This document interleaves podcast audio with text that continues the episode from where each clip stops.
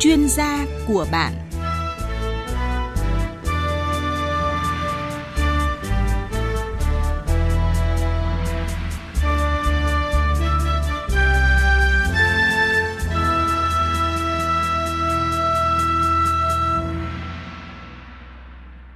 Thưa quý vị và các bạn, bảo hiểm xã hội tự nguyện là chính sách an sinh xã hội mang tính nhân văn, tạo điều kiện cho người lao động ở khu vực phi chính thức được tham gia vào lưới an sinh để khi hết tuổi lao động có cơ hội được hưởng lương hưu hàng tháng,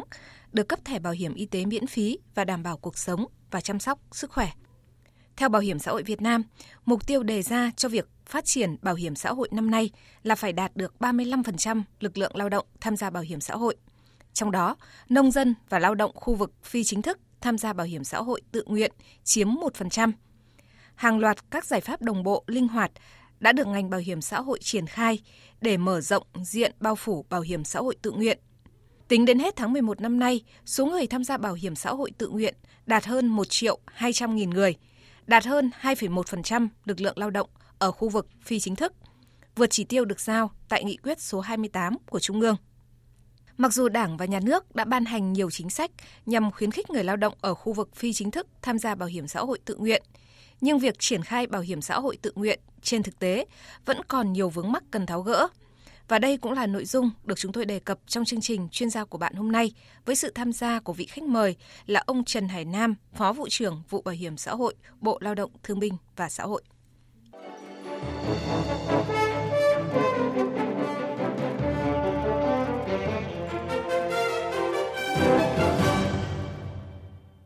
Trước tiên thì xin được cảm ơn ông Trần Hải Nam đã tham gia chương trình hôm nay của chúng tôi. À, thưa ông, theo nghị quyết 28 của Ban chấp hành Trung ương Đảng khóa 12 về cải cách chính sách bảo hiểm xã hội đã đề ra nhiều giải pháp hữu hiệu nhằm tăng nhanh diện bao phủ người tham gia bảo hiểm xã hội, hướng tới mục tiêu bảo hiểm xã hội toàn dân và đảm bảo ngày càng tốt hơn quyền lợi cho người tham gia bảo hiểm xã hội. Theo đó, phấn đấu đến năm 2025, có khoảng 45% lực lượng lao động tham gia bảo hiểm xã hội, trong đó nông dân và lao động phi chính thức tham gia bảo hiểm xã hội tự nguyện chiếm khoảng 2,5% lực lượng lao động trong độ tuổi. Thưa ông ờ, Trần Hải Nam, ờ, trước hết thì xin ông nêu khái quát những mục tiêu trong việc cải cách chính sách bảo hiểm xã hội để bảo hiểm xã hội thực sự là trụ cột chính trong hệ thống an sinh xã hội của nước ta. Ngày 23 tháng 5 năm 2018 thì ờ, tại hội nghị lần thứ 7 Ban chấp hành Trung ương đã Ờ, ban hành cái ờ, nghị quyết về cải cách chính sách bảo hiểm xã hội. Và trong đó có đề ra các cái mục tiêu.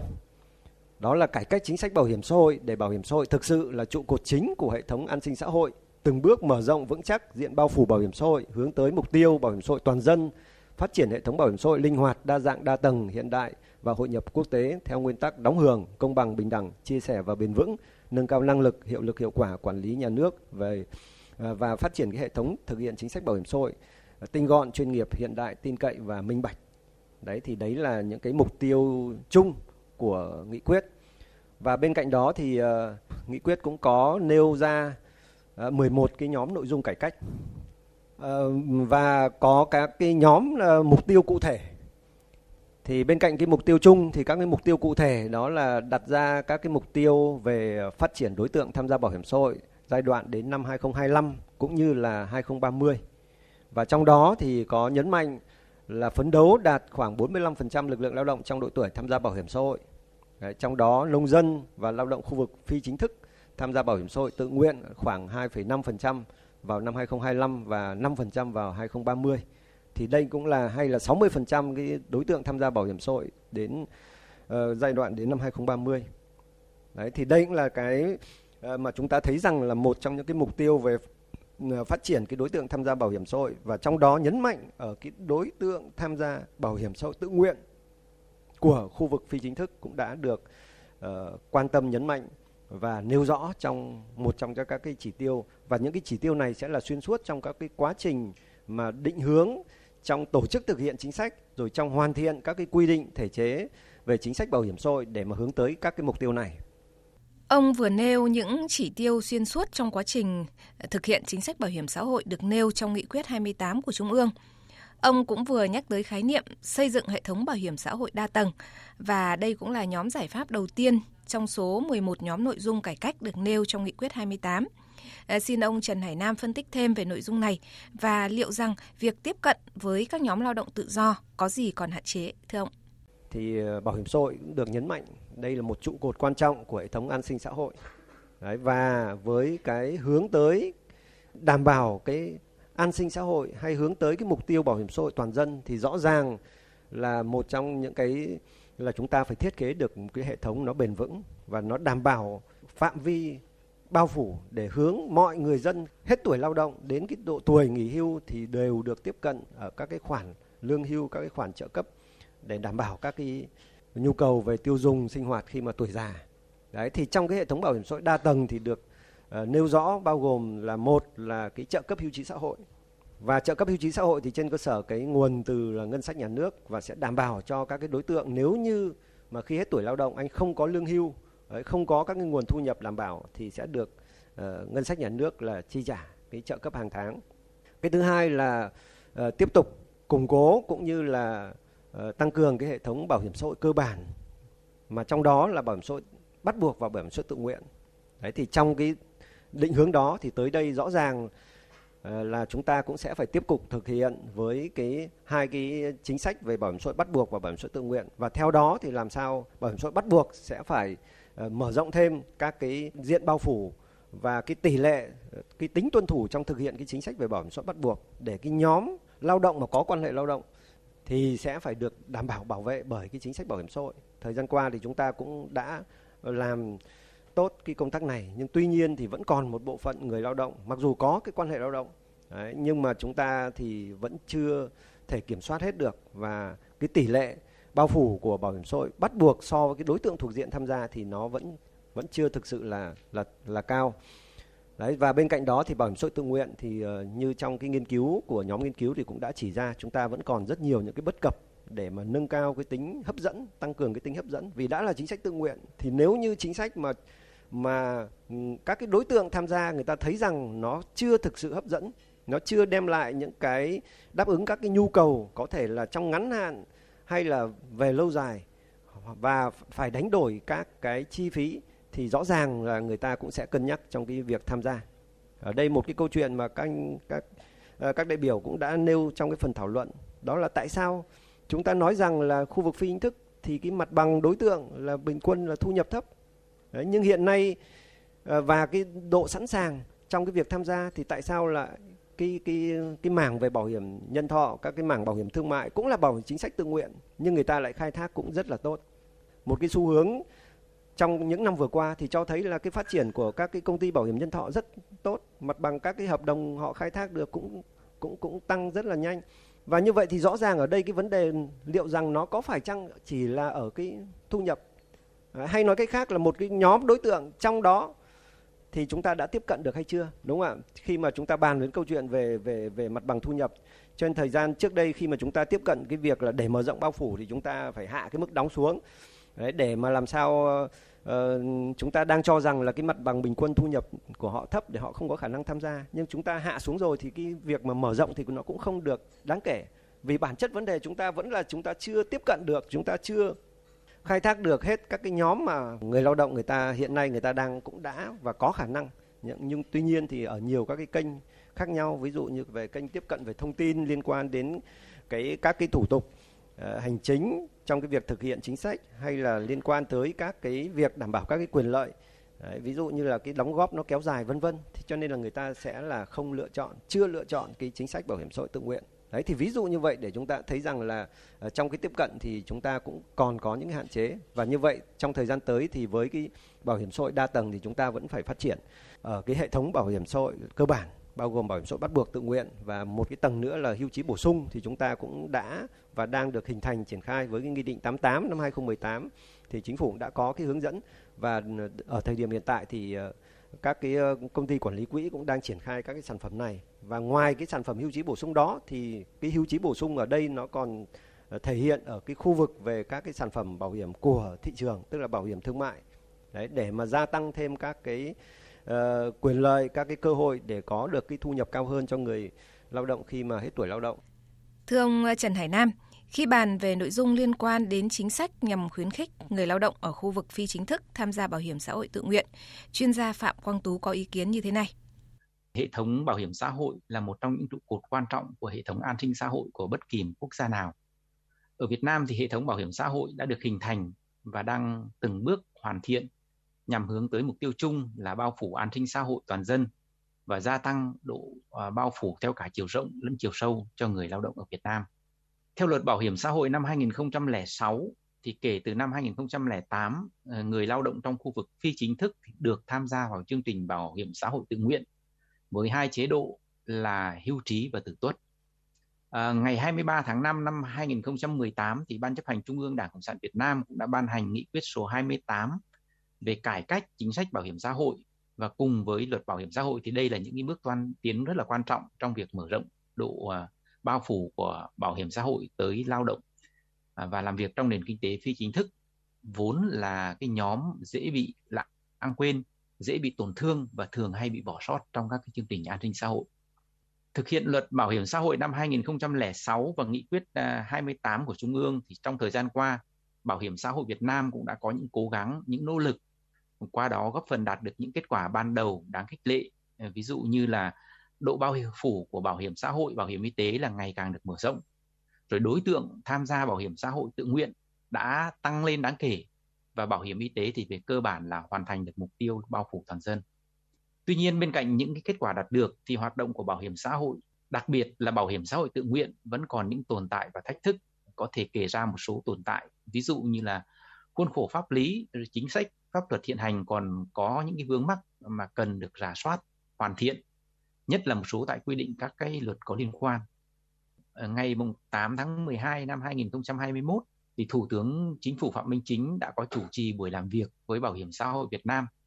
Và tại buổi làm việc này thì Thủ tướng đã yêu cầu uh, Bảo hiểm xã hội Việt Nam phối hợp chặt chẽ với các bộ, các ngành, các cơ quan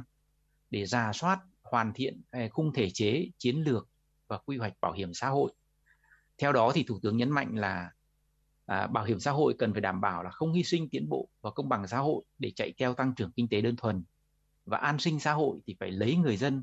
vừa là trung tâm vừa là chủ thể và vừa là mục tiêu và động lực để góp phần vào sự ổn định lành mạnh và phát triển của xã hội của đất nước Việt Nam.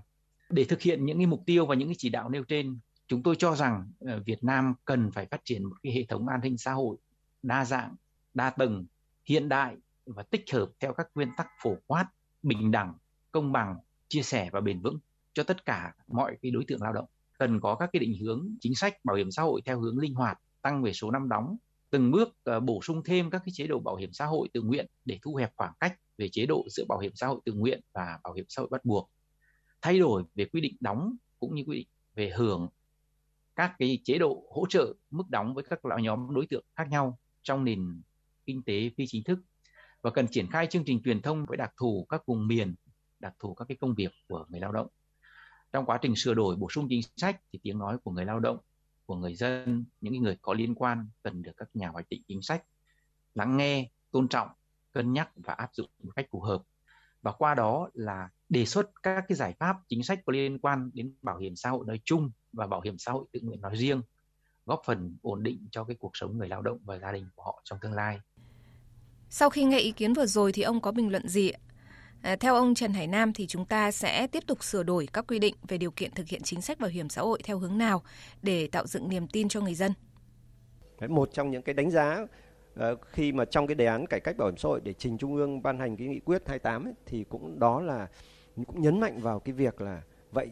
chúng ta đã tạo dựng được niềm tin của người dân, của người lao động, của các cái đối tượng điều chỉnh bởi chính sách vào cái hệ thống của chúng ta hay chưa? Đấy, cái niềm tin này nó được vun đắp từ cái uh, việc mà chúng ta thể chế hóa hay tổ chức triển khai thực hiện các cái chính sách trong những cái năm vừa qua. Nhưng bên cạnh đó thì cũng được thể hiện ở cái việc là triển khai các cái tổ chức thực hiện chính sách của các cái hệ thống cơ quan bảo hiểm xã hội, của các cán bộ làm chính sách bảo hiểm xã hội.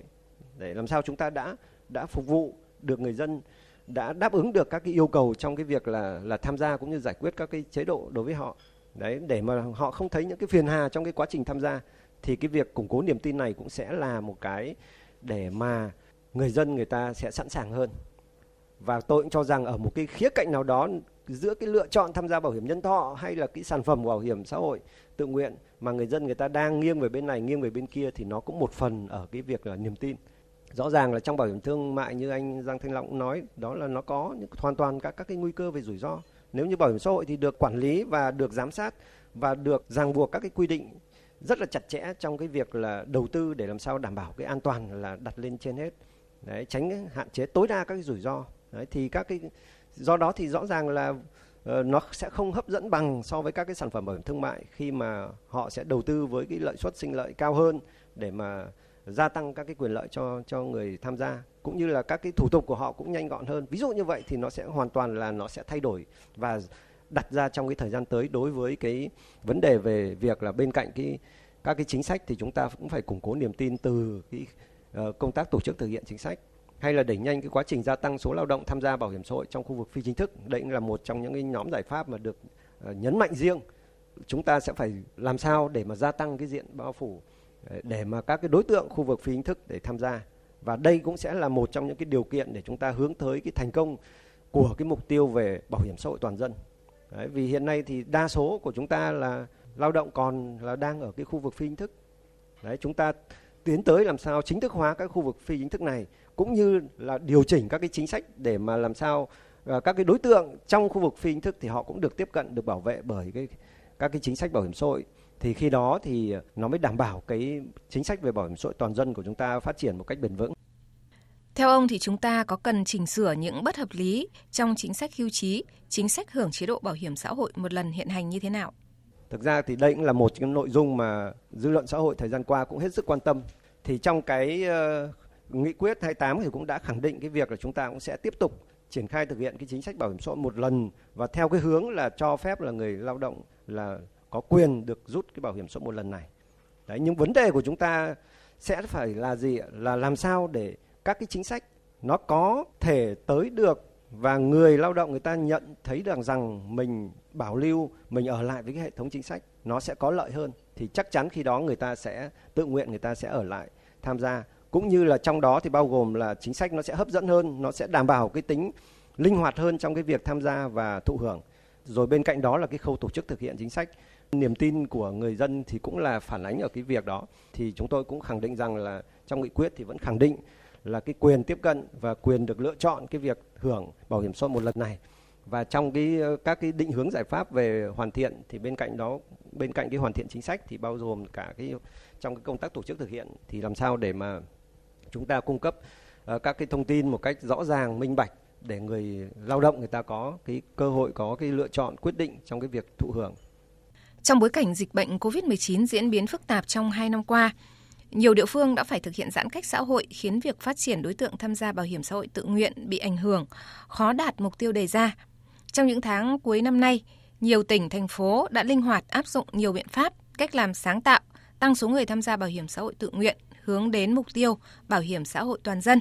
Xin mời ông Trần Hải Nam và quý thính giả cùng nghe phóng sự của phóng viên Đài Tiếng Nói Việt Nam về nội dung này. Từng là nhân viên kinh doanh trong một công ty du lịch tư nhân hơn 15 năm, chị Nguyễn Thu Hương ở quận Tây Hồ, Hà Nội phải nghỉ việc từ đầu năm nay bởi công ty bị phá sản do dịch bệnh COVID-19. Để lo cho cuộc sống hàng ngày và nuôi hai con nhỏ, chị Hương phải xoay sở kinh doanh nhiều loại hàng hóa, cuộc sống bấp bênh. Nhiều lần định làm hồ sơ thanh toán bảo hiểm xã hội một lần, nhưng được người thân và nhân viên bảo hiểm xã hội quận tư vấn về lợi ích lâu dài khi tiếp tục đóng bảo hiểm – nên chị Hương quyết định bảo lưu thời gian đóng bảo hiểm xã hội và sẽ tham gia bảo hiểm xã hội tự nguyện khi tìm được công việc ổn định. Khi nào có điều kiện thì tôi sẽ đóng nối tiếp. Bởi vì là dù gì thì bảo hiểm xã hội cũng có rất là nhiều cái lợi ích thiết thực. Ví dụ như sau này khi mà hết tuổi lao động chẳng hạn nhưng mà có cái bảo hiểm xã hội, dù ít dù nhiều thì hàng tháng mình cũng còn có cái cái đồng lương. Còn nếu như mà không có bảo hiểm xã hội thì lúc đấy thu nhập hàng tháng nó rất là trông tranh mình cũng không biết là mình sẽ trông chờ vào cái nguồn thu nào. Khác với chị Hương, chị Phạm Thị Huệ 35 tuổi, quê ở Thái Bình lên Hà Nội làm công việc tự do không có hợp đồng lao động đồng nghĩa với công việc không ổn định được nhân viên bảo hiểm xã hội đến tận nhà tư vấn về lợi ích khi tham gia bảo hiểm xã hội tự nguyện, chị đã đăng ký tham gia bởi đây là loại hình bảo hiểm được nhà nước bảo hộ và hỗ trợ mức đóng nên người tham gia hoàn toàn yên tâm. Với mức đóng hơn 900.000 đồng một tháng, chị Huệ lựa chọn hình thức đóng 3 tháng một lần. chuyển khoản cho đại lý thu.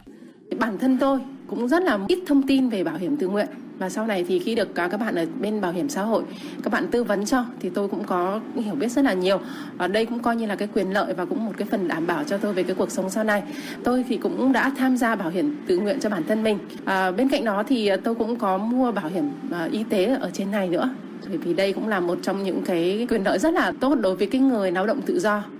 Tính đến hết tháng 10 năm 2021, cả nước có hơn 1,2 triệu người tham gia bảo hiểm xã hội tự nguyện, đạt tỷ lệ 2,3% lực lượng lao động trong độ tuổi, vượt kế hoạch đề ra và gần bằng kế hoạch đến năm 2025.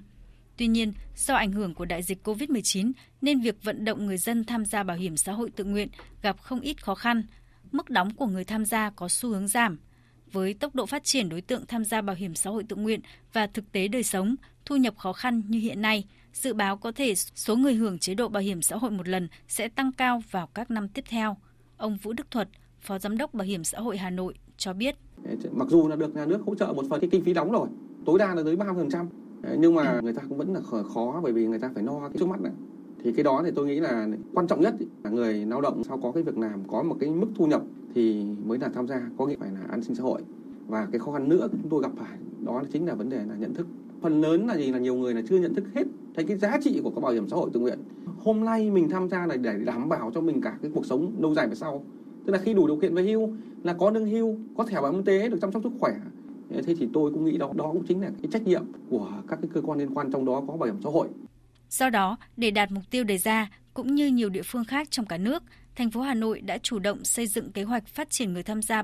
trong 3 tháng cuối năm tháng 10, 11 và tháng 12 tới, Bảo hiểm xã hội thành phố Hà Nội phối hợp với Bưu điện thành phố Hà Nội tổ chức gia quân tuyên truyền về chính sách bảo hiểm xã hội tự nguyện mỗi tháng một lần. Theo ông Vũ Đức Thuật, cán bộ bảo hiểm xã hội, nhân viên đại lý thu đến từng địa bàn, thôn xóm theo từng nhóm nhỏ, gặp gỡ truyền thông, vận động đến từng người dân, người lao động có nhu cầu tham gia bảo hiểm xã hội tự nguyện được kịp thời, thuận tiện, đồng thời tích cực áp dụng hình thức tư vấn đối thoại qua mạng xã hội như Facebook, Zalo, kiên trì vận động người dân tham gia bảo hiểm xã hội tự nguyện Tính đến hết tháng 10 năm 2021, số người tham gia bảo hiểm xã hội tự nguyện của thành phố là hơn 53.000 người. Thì chúng tôi cũng đã phối hợp thêm với lại các đoàn thể xã hội ở địa phương. Thì hiện nay trên toàn thành phố chúng tôi đã có là trên 655 cái đại lý với trên 1.500 cái điểm và người mà được cấp cái chứng chỉ và thực hiện cái việc thu cho chúng tôi là hiện nay là trên 2.300 người đã giải khắp các cái xã phường thị trấn. Có nghĩa rằng bây giờ là người dân sau khi đã được tuyên truyền rồi muốn đăng ký tham gia thì tham gia vô cùng dễ dàng qua các cái đại lý được các cái nhân viên là tư vấn giới thiệu tạo các cái thủ tục để làm một cách nhanh chóng và thuận lợi nhất. Ông Bùi Sĩ Lợi, nguyên Phó chủ nhiệm Ủy ban các vấn đề xã hội của Quốc hội khẳng định, bảo hiểm xã hội tự nguyện là chính sách nhân văn, nhân đạo hướng đến những người tham gia là nông dân, người lao động, khu vực phi chính thức. Mục tiêu của chính sách là thực hiện bảo hiểm xã hội toàn dân, giúp người dân có thu nhập ổn định khi hết tuổi lao động, được hưởng lương hưu và thẻ bảo hiểm y tế miễn phí.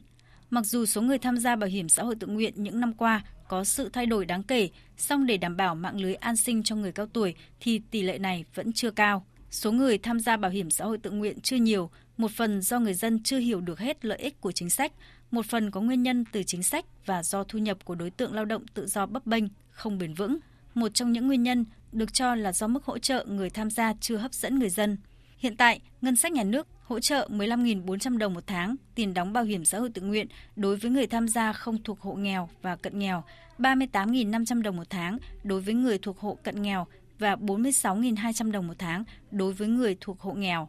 Thời gian người tham gia bảo hiểm xã hội tự nguyện được nhận hỗ trợ tối đa trong vòng 10 năm từ ngân sách nhà nước. Vì vậy, theo ông Bùi Sĩ Lợi, nguyên Phó chủ nhiệm Ủy ban các vấn đề xã hội của Quốc hội, Bảo hiểm xã hội Việt Nam cần nghiên cứu điều chỉnh chính sách để làm sao nâng mức hưởng thụ của người dân tham gia bảo hiểm xã hội tự nguyện. Trong nghiên cứu chính sách, thiết kế chính sách, chúng ta phải bổ sung thêm chế độ cho cái nhóm này. Có thể chúng ta nghiên cứu để trình chính phủ, trình quốc hội để bổ sung ngay khi sửa luật. Đó có thể là trợ cấp nuôi con. Chúng ta có thể rằng nếu tham gia bảo hiểm xã hội tự nguyện thì khi sinh con được hưởng chế độ thai sản ở một cái mức nào đó. Thứ hai là gắn cái bảo hiểm xã hội và bảo hiểm y tế. Hai cái đó phải gắn với nhau. Và cái thứ ba là gì ạ? Đó là các cái cơ chế vận hành linh hoạt có thể trợ cấp ngay vào tài khoản cho người ta. Chúng ta phải nghĩ cả vấn đề đầu vào và cả đầu ra. Thì tôi cho đây là những cái giải pháp có tính chất đột phá để chúng ta phát triển đối tượng tham gia bảo hiểm xã hội tự nguyện. Thưa ông Trần Hải Nam, trong phóng sự vừa rồi, phóng viên chương trình đã đề cập các giải pháp để thu hút ngày càng nhiều lao động tự do tham gia bảo hiểm xã hội tự nguyện.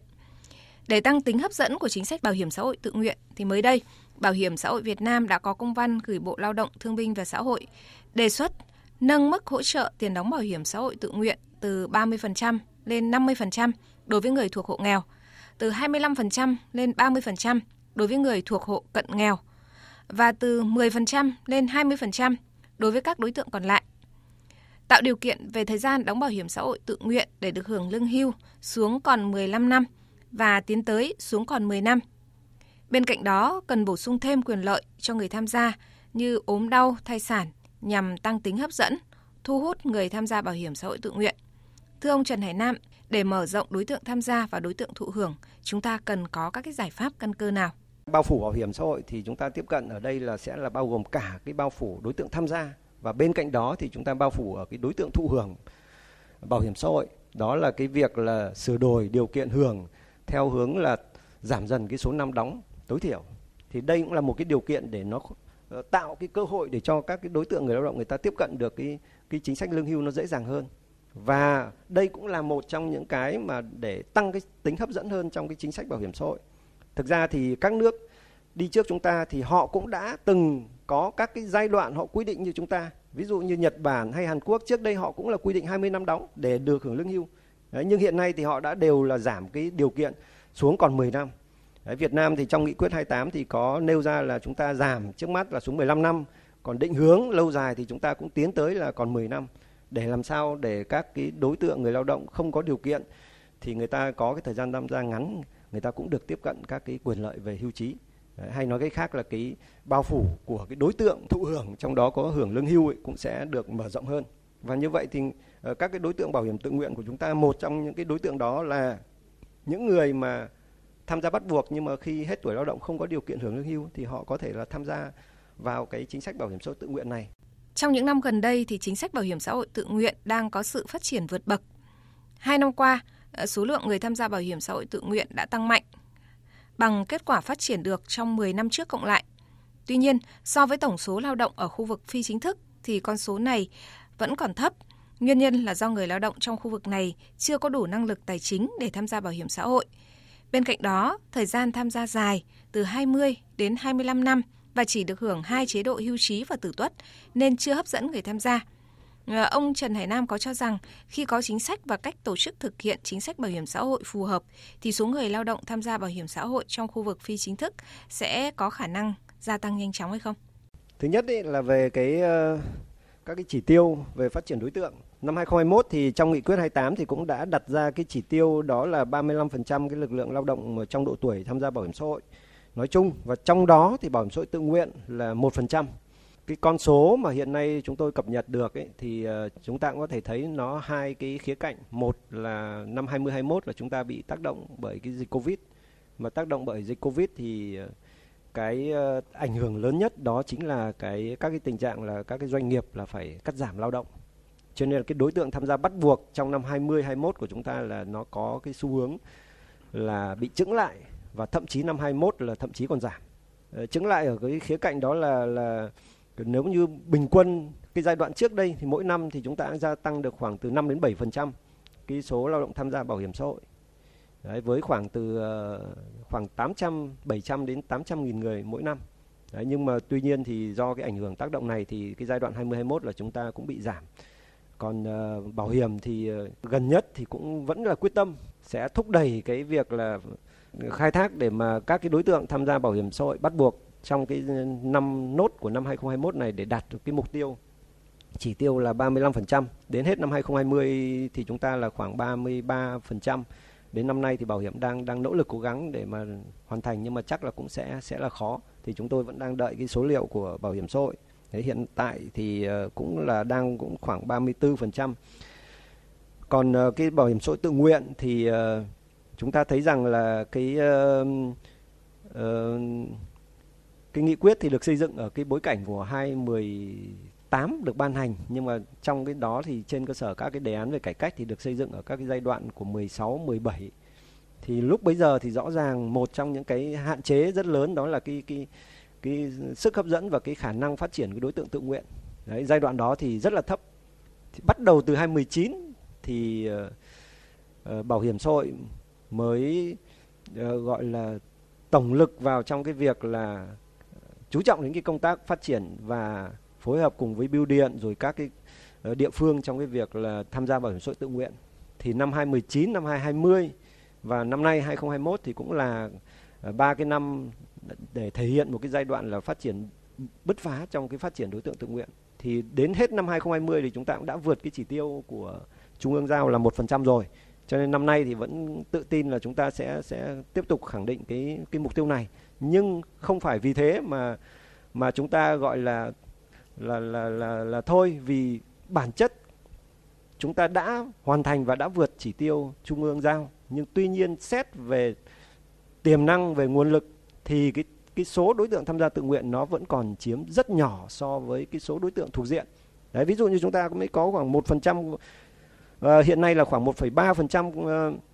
của năm hai ờ, của cái cái cái lực lượng lao động trong độ tuổi thì nó một con số rất là nhỏ mà rõ ràng để mà phát triển cái diện bao phủ bảo hiểm xã hội thời gian tới thì chúng ta cũng cần phải mở rộng hơn nữa.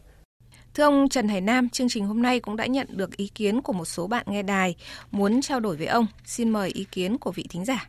tất nhiên là an sinh xã hội cũng là một cái lưới cũng là một cái cái cái cái biện pháp là bảo vệ người lao động nhất là cái người lao động yếu thế và người nghèo ấy. Thì tuy nhiên thì họ lại không đủ cái khả năng để đóng uh, bảo hiểm xã hội. Và cái mức đóng bảo hiểm xã hội bây giờ đối với người bảo hiểm tự nguyện thì họ phải đóng uh, khá là cao theo cái phần trăm là 22 phần trăm. Và như anh Long còn nói là nếu mà họ tham gia bảo hiểm xã hội thì họ sẽ lại bị nghèo hơn nữa hoặc là lại bị nghèo hóa cận nghèo lại trở thành nghèo thế thì trong cái chính sách mà ờ, uh, hoặc là định hướng của nghị quyết 28 ấy thì với những cái nhóm như vậy thì um, có những cái biện pháp chính sách nào hỗ trợ uh, để họ có thể tham gia để được có một cái um, cái phần bảo vệ nhất định trong cái chính sách hỗ trợ này mình định hướng đó chính là tăng mức hỗ trợ cho ngân sách từ ngân sách nhà nước đối với người tham gia bảo hiểm xã hội tự nguyện. Thế và điều này nó cũng rất là khó là đối với hộ nghèo, hộ cận nghèo là bao nhiêu, bao nhiêu sẽ được và thuyết phục để cái diện bao phủ bảo hiểm xã hội tự nguyện rộng hơn. Thứ hai nữa đó là chúng ta bổ sung cái chế độ trợ cấp thai sản trong cái bảo hiểm xã hội tự nguyện. Đây là một điều mà 6 7 năm trước khi lấy ý kiến vấn đề này thì lồng ghép vấn đề bình đẳng giới trong chính sách bảo hiểm xã hội tự nguyện thì mình chỉ có hai chế độ thôi một chế độ cơ bản nhất chúng ta chưa làm đó là vấn đề thai sản thì bây giờ chúng ta đã bổ sung và tôi cũng có một ý kiến, nhưng có một cái chế độ chúng ta cần bổ sung, đó là chế độ tai nạn nghề nghiệp. Bổ sung, bởi vì sao? Đây là đối với lực lượng lao động nam, có hợp đồng ngắn hạn. Và nếu mà họ thấy như vậy, thì họ cũng sẽ khích lệ họ tham gia. Hoặc là bây giờ chúng ta chuyển đổi từ bảo hiểm xã hội bắt buộc, bây giờ là họ không làm nữa, họ sẽ tiếp tục tự nguyện để sau này họ hưởng hưu cái mức độ cao hơn. Chúng ta khuyến khích cái hình thái này, nhưng bây giờ chúng ta không áp dụng thêm thì cái người mà tham gia lao động có hợp đồng ngắn hạn người ta thấy cái quyền lợi ít quá chỉ túc với hưu không đó thì họ sẽ không tham gia. À, vâng, xin mời ông Trần Hải Nam giải đáp các câu hỏi mà một số thính giả của Đài Tiếng Nói Việt Nam vừa nêu.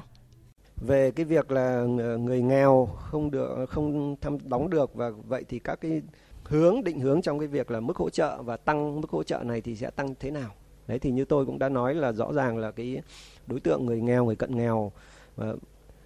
trong cái tiếp cận chính sách về bảo hiểm xã hội hay là các chính sách về an sinh xã hội thì nói chung là là chúng ta cũng đây là một trong đối tượng yếu thế mà chúng ta cũng cần phải quan tâm. Và cái quan tâm thì nó cũng phải được thể hiện ở cái việc là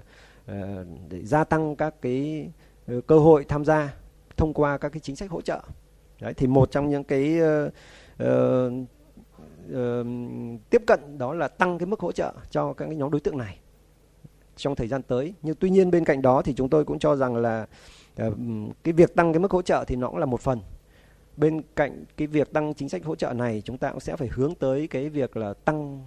tăng, tức là hỗ trợ thay vì hỗ trợ tiền mặt. Tại vì hiện tại cái chính sách hỗ trợ là chúng ta sẽ giảm trừ vào ngay cái phần tiền đóng của người người tham gia. Cho nên nhiều khi cái giảm trừ này thì nó lại cũng, người tham gia người ta không nhìn thấy được hết các cái tính ưu việt của cái cái cái cái cái phần hỗ trợ nhà nước cũng đã nhiều, có nhiều ý kiến cho rằng là thôi, anh cứ đóng đi, đóng sau đó rồi bảo hiểm trả lại cho anh bằng một cái khoản tiền, bằng cái phần tiền hỗ trợ. Thì nhiều khi lúc bấy giờ người người lao động, khi người tham gia người ta mới nhìn thấy là à tôi được hỗ trợ là từng này tiền, chứ còn đây là khấu trừ ngay vào trong cái tiền đóng thì nhiều khi họ lại không thấy. Thì một trong những cái hướng cũng có thể tiếp cận đó là chúng ta hỗ trợ, bên cạnh hỗ trợ tiền mặt thì chúng ta hỗ trợ bằng chính sách.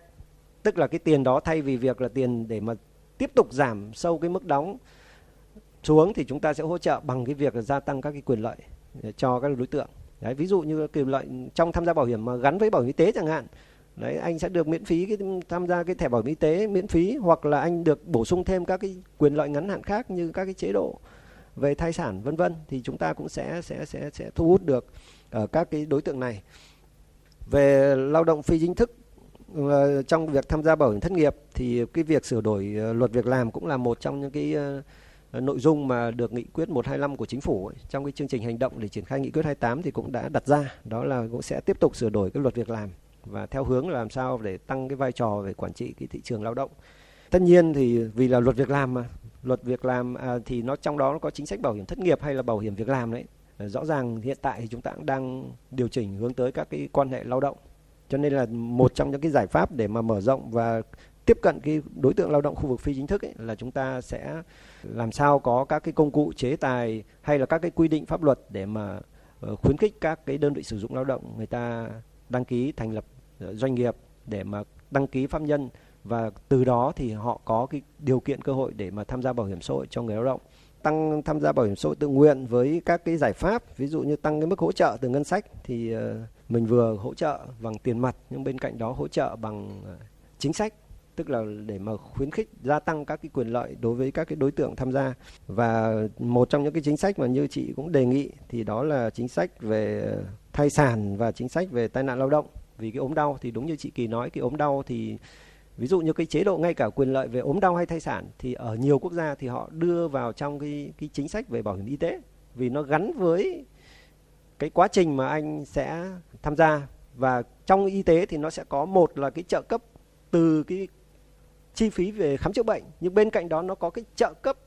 cho những cái ngày anh phải phải khám chữa bệnh. Đấy, tức là là trợ cấp, ví dụ như là nó trợ cấp nghỉ việc, trợ cấp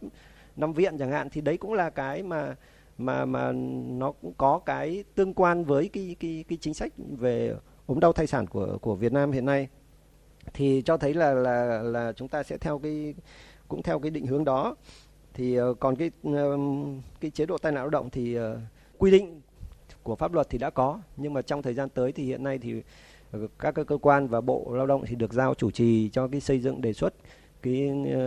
để tham mưu trình chính phủ ban hành cái nghị định này. Thì cũng đang, vẫn đang tiếp tục nghiên cứu để làm sao chúng ta có được một cái cái cái chính sách để triển khai nó có cái tính khả thi trong cái thực hiện. Vì trong cái tai nạn lao động, nếu chúng ta phải thay đổi cái cách tiếp cận thì thì chúng ta mới có thể là thực hiện được, hoặc là hướng tới các cái khoản trợ cấp mà nó không, nó là tai nạn lao động, nhưng mà nó sẽ giảm thiểu đi các cái cái cái ràng buộc là anh phải chứng minh đấy là một cái quan hệ lao động mà chúng ta có thể là dựa vào trên cơ sở là cái cái khai báo, khai trình thôi, đúng không ạ? Và chúng ta cũng hoàn toàn là có thể là là hiện nay nó chúng ta cũng coi rộng nó ra, nó là những cái quan hệ tai nạn rủi ro trong cái quá trình làm việc của họ, thì nó sẽ dễ hơn khi mà chúng ta cứ phải gắn nó là một cái quan hệ về một cái giao công việc.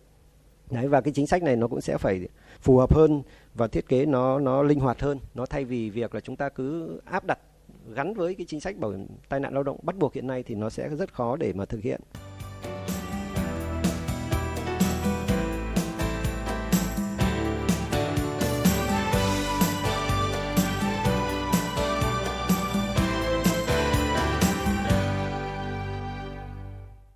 Thưa quý vị và các bạn, có thể nói, thành công của ngành bảo hiểm xã hội Việt Nam trong việc mở rộng diện bao phủ bảo hiểm xã hội tự nguyện đặt trong bối cảnh dịch COVID-19 diễn biến phức tạp trong hai năm qua có ý nghĩa đặc biệt.